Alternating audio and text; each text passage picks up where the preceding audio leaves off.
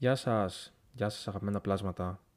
Είμαι ο Παύλος Αντιμάντο, ή αλλιώς Σέριφος Λαντ, και αυτό είναι το δικό μας podcast. Είμαι πάρα πολύ χαρούμενος γιατί δεν μπορώ να πιστέψω ότι είμαστε κιόλας στο τέταρτο επεισόδιο, που είμαι καλά, είμαι ευγνώμων για ό,τι έχω, για ό,τι προσπαθώ και χαίρομαι πάρα πολύ που αυτή η πλατφόρμα μεγαλώνει και εξελίσσεται σε έναν ε, νέο τρόπο επικοινωνίας για εμάς εδώ που είμαστε λιγάκι ανήσυχοι για κάποια θέματα και εύχομαι να συνεχίσει να είναι έτσι, όπως ακριβώς είναι τώρα, ένας τρόπος επικοινωνίας και ένας τρόπος όπου θα ακούγονται περισσότερες φωνές και περισσότερες σκέψεις. Σήμερα θα ήθελα να εστιάσω στο θέμα που λέγεται ανθρώπινες σχέσεις, γιατί παρατηρώ ότι πολλά μηνύματα που έλαβα το καλοκαίρι και που συνεχίζω να λαμβάνω και μέσα από την πλατφόρμα των ερωτήσεων της μορφής του Instagram έχουν να κάνουν με αυτό το θέμα.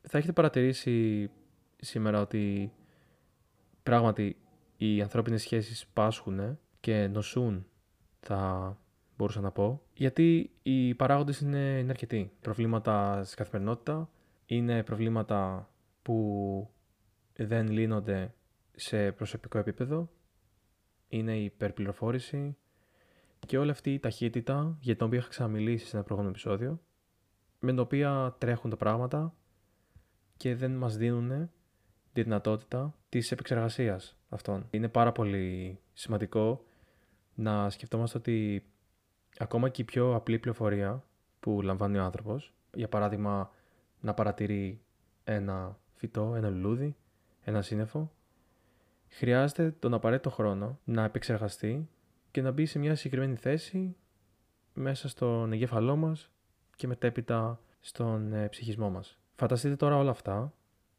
να μην συμβαίνουν στις ανθρώπινες σχέσεις και εκεί πέρα η πληροφορία δεν είναι τόσο απλή ως ένα οπτικό ερέθισμα, αλλά έχει να κάνει με πιο σύνθετες καταστάσεις και με άλλους ανθρώπους. Δηλαδή είναι καταστάσεις που δεν μπορούμε να προβλέψουμε, σίγουρα, δεν μπορούμε να βγάλουμε συμπέρασμα για αυτές άμεσα και γρήγορα και είναι πράγματα που δουλεύονται και θέλουν πάρα πολύ υπομονή. Πάρα πολλές μελέτες τείνουν να προσδιορίσουν πολλούς παράγοντες που φαίνονται να σχετίζονται άμεσα με το τι σημαίνει ευτυχία για τον άνθρωπο. Σε αυτές τις ε, μελέτες, οι ανθρώπινες σχέσεις συνήθως είναι ο πρώτος παράγοντας. Άλλες είναι η σωματική ευεξία και η άσκηση, πνευματικότητα, η ροή της ζωής κτλ.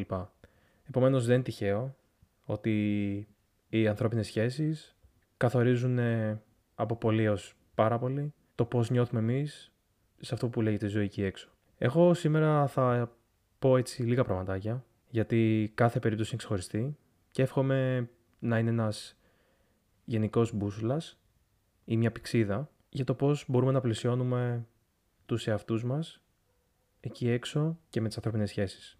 Αν θα μπορούσα να ξεκινήσω με νούμερο ένα, θα έλεγα ότι πρέπει να είμαστε πολύ προσεκτικοί σχετικά με το ποιους ανθρώπους κρατάμε και με το ποιους αφήνουμε. Τώρα αυτό μπορεί να ακουστεί λίγο βαρύ και θα ήθελα να το εξηγήσω εντάχει. Όταν λέω ότι αφήνω και κρατάω, δεν σημαίνει ότι ρεαλιστικά το κάνω όπως π.χ. θα πάρω ένα πετραδάκι και θα το αφήσω μετά. Έχει να κάνει κυρίως με το ότι τι επιλέγω να έχω κοντά μου και ποια ερεθίσματα θέλω να έχω και κατ' επέκταση αυτά πώς με κάνουν να νιώθω. Ενεργειακά όλα αυτά τα νιώθουμε.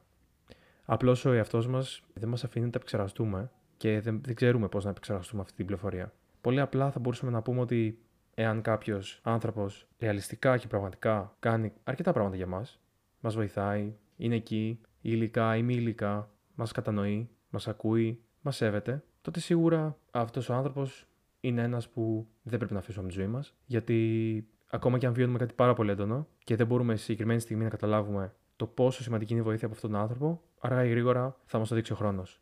Επομένως, αυτό σαν νούμερο ένα και σε μια αφιτηρία είναι πολύ σημαντικό για μένα. Δηλαδή, ποιους ανθρώπους αφήνω και ποιους κρατάω στη ζωή μου. Σαν δεύτερο επίπεδο, θα ήθελα να αναφέρω ότι δεν γίνεται σε μια ανθρώπινη σχέση, είτε ερωτική είτε φιλική, να ζούμε πράγματα που είχαμε ζήσει στο παρελθόν. Δηλαδή, το να εξειδανικεύουμε μια νέα κατάσταση και μια νέα σχέση με πράγματα από το παρελθόν μας, σίγουρα δεν θα οδηγήσει κάπου με ένα θετικό αποτέλεσμα. Δηλαδή, εάν είχα κάποιες ωραίες αναμνήσεις από μια προηγούμενη εμπειρία, δεν είναι σίγουρο, ή μάλλον δεν είναι καθόλου σίγουρο, ότι θα τα ξαναδώ σε μια νέα σχέση. Αυτό το λάθος το κάνουν πάρα πολλοί άνθρωποι και απογοητεύονται εν συνεχεία μόνοι τους, γιατί είναι κάπως πονηρό, συσσαγωγικά θα έλεγα, γιατί ουσιαστικά περιμένουμε κάτι το οποίο ποτέ δεν έχει επικοινωνηθεί και ποτέ δεν έχει κατανοηθεί από την άλλη πλευρά. Άρα, όπως θα ξέρετε και από τα προηγούμενα επεισόδια και το πιστεύω πολύ σοβαρά, είναι ότι το τώρα είναι τώρα και το παρελθόν είναι παρελθόν. Σίγουρα μας έχει διαμορφώσει, σίγουρα μας έχει δώσει καλά στοιχεία, αρνητικά επίσης, ωστόσο κάθε νέα σχέση είναι σαν μια καινούργια μέρα. Δηλαδή πρέπει να τη βλέπουμε ξεχωριστά και να μην την συγχαίουμε τα προηγούμενά μας βιώματα. Σαν νούμερο 3 θα ήθελα να πω ότι η τελειότητα, και αυτό έχει να κάνει πολύ με το προηγούμενο, δεν γίνεται να σκεφτόμαστε ότι η τελειότητα υπάρχει στις σχέσεις. Σίγουρα κάποια στιγμή όλοι θα έχουμε σκεφτεί ότι αυτό είναι το ιδανικό, είναι το τέλειο. Παρ' όλα αυτά, όπως και στα υλικά πράγματα, έτσι και στα μη υλικά, η τελειότητα δεν υφίσταται. Είναι ένα δημιούργημα, πολλές φορές όμορφο, του εγκεφάλου μας, αλλά δεν είναι εφικτό. Επομένως, καλό είναι να μην το προσεγγίζουμε έτσι, το θέμα των ανθρωπίνων σχέσεων με την τελειότητα, γιατί δεν υφίσταται. Άρα, αν συνδέσουμε το δύο, η οποία ε, η ζωή του παρελθόντος δεν μπορεί να συνδεθεί με μια νέα σχέση και τα βιώματα που έρχονται με αυτή. Έτσι λοιπόν άμεσα ενώνεται και το τρίτο στοιχείο με την τελειότητα. Μια καλή επικοινωνία και οι όμορφες εμπειρίες είναι προϊόντα όρημης και προσεκτικής δουλειάς. Επομένως πρέπει να δίνουμε χρόνο εκεί που νιώθουμε ότι αξίζει και ότι είναι στη δική μας συχνότητα. Αντίστοιχα, ό,τι νιώθουμε ότι δεν αξίζει, δεν πρέπει να το κρατάμε για πολύ, εάν βλέπουμε ότι εν τέλει μας προκαλεί κάτι αρνητικό. Άρα η τελειότητα δεν θα πρέπει να είναι ένας παράγοντας σχέσης, γιατί μόνο κακό και πόνο θα προκαλεί, επειδή πολύ απλά δεν υφίσταται. Όσες σχέσεις βλέπετε να κρατάνε στον χρόνο και βλέπετε να έχουν μια ποιότητα, είναι όπως είπα προϊόντα όρημης και προσεκτικής και θα έλεγα χαρούμενης δουλειάς. Δηλαδή να χαίρεσαι να δουλεύεις με έναν άνθρωπο τις καταστάσεις που φτιάχνεις. Αυτό είναι για μένα ό,τι πιο όμορφο μπορεί να συμβεί εκεί έξω στους ανθρώπους. Σαν νούμερο 4 θα μπορούσα να αναφέρω και το εξής. Το να επιτρέπουμε στον εαυτό μας να είναι πραγματικά αυτός που είναι. Σίγουρα θα έχουμε όλη μια περίπτωση που έχουμε ξεκινήσει μια σχέση ανθρώπινη, είτε φιλική είτε ερωτική, δεν έχει σημασία, που θαυμάζουμε τόσο πολύ το άλλο μέρος ή που νιώθουμε ότι θέλουμε να γίνουμε σαν αυτό και για να καταφέρουμε να πετύχει αυτή η προσπάθεια της σχέσης και να στεριώσει ε, παραβλέπουμε κομμάτι του εαυτού μας και μάλλον κάνουμε ότι δεν είμαστε καν αυτός ο εαυτός μας και προβάλλουμε ένα άλλο πρόσωπο που εν τέλει δεν είναι εμείς αλλά φοράει ένα προσωπείο και είναι κάτι άλλο. Αυτό είναι και επικίνδυνο θα έλεγα γιατί μπορεί να μας βλάψει πολύ σοβαρά στο βάθος του χρόνου με το να χαωθούμε μέσα μας και να μην ξέρουμε ποια είναι ας πούμε τα βήματά μας και ποιος είναι ο δικός μας άξονας. Αυτό το λέω συνεχώς ε, και στους δικούς μου ανθρώπους και στις δικές μου σχέσεις και στον εαυτό μου. Το να είμαι αυτό που είμαι. Δεν είναι καθόλου εγωκεντρικό ίσα ίσα είναι πάρα πολύ αληθινό και θαραλέο σε αυτόν τον κόσμο εκεί έξω σήμερα να παραδέχεσαι αυτό που είσαι. Νούμερο 5. Λίγες ε, αλλά ποιοτικέ σχέσεις μπορεί να είναι αποτελεσματικές από πολλές και επιφανειακές. Άμα π.χ. είναι τρεις, να ξέρω ότι μέσα αυτές τις τρεις παίρνω τόσα στοιχεία που για την ώρα είμαι ok, είμαι καλά, με βοηθάνε αυτές τις σχέσεις μου και μπορώ να πορευτώ με αυτές. Αυτό έχει να κάνει και με το πόσο ανοιχτόμυαλος είναι κάποιος ή κάποια και γενικότερα πόσο ένας άνθρωπος ε, επωφελείται από το να είναι ανοιχτόμυαλος. Γιατί αν είσαι ευγνώμων με αυτά που έχεις τώρα, στο τώρα, το μόνο σίγουρο είναι ότι το σύμπαν θα σου φέρει κι άλλα και θα σε ανταμείψει. Όχι γιατί κάνεις κάτι πιο σωστά ή πιο έξυπνα από τους άλλους ανθρώπους, αλλά μόνο και μόνο το ότι το μυαλό σου ανοιχτό και δέχεται πληροφορίες και άλλες συχνότητες, αυτό εκεί έξω περνάει σαν μήνυμα και το βλέπουν και άλλοι άνθρωποι και το νιώθουν και αργά ή γρήγορα θα, θα έρθουν σε σένα ή θα πας σε αυτούς. Ε, νούμερο 6 είναι αυτό που λέω για την ανθρωποκεντρική προσέγγιση και όχι την εγωκεντρική. Μας φέρνει πιο κοντά σε μια χαρούμενη και ευτυχισμένη ζωή. Δηλαδή, αν ένας άνθρωπος ε, με ανθρωποκεντρική προσέγγιση κάνει αυτό που κάνει και βιώνει τις σχέσεις του με τον παράγοντα αυτό, δηλαδή βάζει τον άνθρωπο πάνω από όλα, που σημαίνει θα κατανοήσω, θα ακούσω, θα βοηθήσω. Σίγουρα αυτό παίζει ρόλο και με το πρώτο στοιχείο που ανέφερα στην αρχή του επεισοδίου, με τις ε, πολλές ψυχολογικές μελέτες, είναι ότι αναπόφευκτα ένας ανθρωποκεντρικός άνθρωπος με μια τέτοια προσέγγιση είναι σίγουρο ότι θα ζήσει ή θα προσεγγίσει ή θα φτάσει πιο κοντά σε μια ευτυχισμένη ζωή.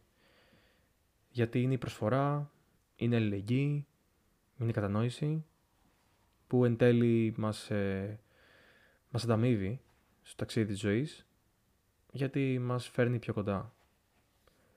Ε, δεν υπάρχει κάτι πιο όμορφο, κάτι γνώμη μου, για τη ζωή αυτή από το γεγονός ε, να έρχονται μαζί οι άνθρωποι και να ενώνονται και να είναι εκεί ένας για τον άλλον. Και έτσι είναι και οι ανθρώπινες σχέσεις, ειλικρινά.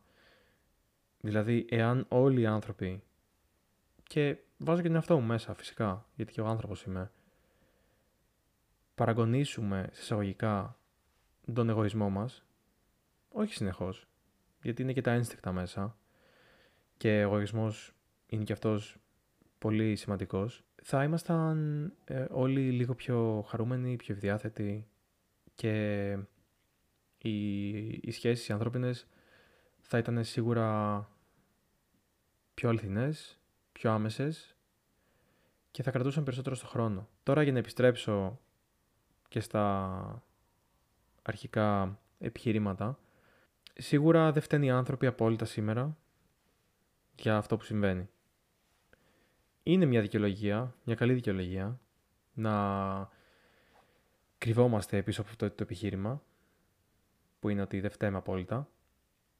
Αλλά πράγματι ε, δεν έχουν δοθεί εκεί στον κόσμο έξω τα κατάλληλα εργαλεία και ο απαραίτητος χρόνος ώστε να κατανοήσουν πρώτα τον εαυτό τους και ύστερα τους υπόλοιπους, άρα και τις ε, σχέσεις τους γιατί δεν μπορείς να είσαι εντάξει απέναντι στις υποχρεώσεις σου σαν άνθρωπος αν δεν είσαι εντάξει μέσα σου πρώτα και δεν έχεις τακτοποιήσει το δικό σου εαυτό.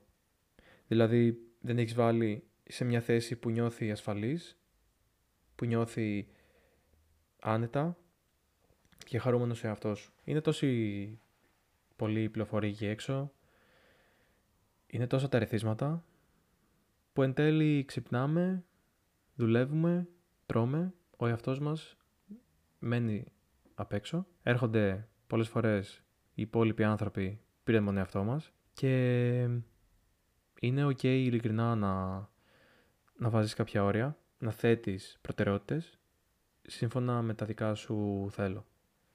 Αυτό δεν είναι καθόλου παράλογο ούτε θα πρέπει να αντιμετωπίζεται ως κάτι ταμπού και λάθος. Γιατί αν είσαι καλά, όπως προείπα, θα είναι καλά και ο κόσμος γύρω σου. Με αυτά τα λίγα στοιχεία θα ήθελα να κλείσω κάπου εδώ το σημερινό επεισόδιο και να σας ευχαριστήσω πάρα πολύ για άλλη μια φορά που ήσασταν εδώ. Περιμένω τις ερωτήσεις σας, τα σχόλιά σας και στο podcast εδώ κάτω γίνεται και φυσικά στη σελίδα μας στο Instagram, όπου εκεί τα λέμε πιο συχνά και είναι το βασικό μέσο έκφρασης για μένα. Εάν αυτό το επεισόδιο το βρήκατε χρήσιμο και βοηθητικό, θα εκτιμούσα πάρα πολύ εάν θα μπορούσατε να γράψετε μια κριτική ή να βάλετε μια κριτική, δεν ξέρω ακριβώς πώς είναι στο Spotify. Είτε στο Apple είτε στη Google Podcasts. Σιγά σιγά βάζω ε, σε όλες τις πλατφόρμες το, το podcast το δικό μας εδώ και να το μοιραστείτε με φίλους και γνωστούς. Σας ευχαριστώ πάρα πολύ από καρδιάς. Εύχομαι να έχετε κουράγιο, δύναμη και θα ήθελα να σας πω ότι η ζωή είναι πολύ όμορφη, αλλά είναι και δύσκολη. Ωστόσο, γι' αυτό είμαστε εδώ να τα δουλεύουμε όλα. Μην εγκαταλείπετε. Συνεχίστε. Γεια χαρά.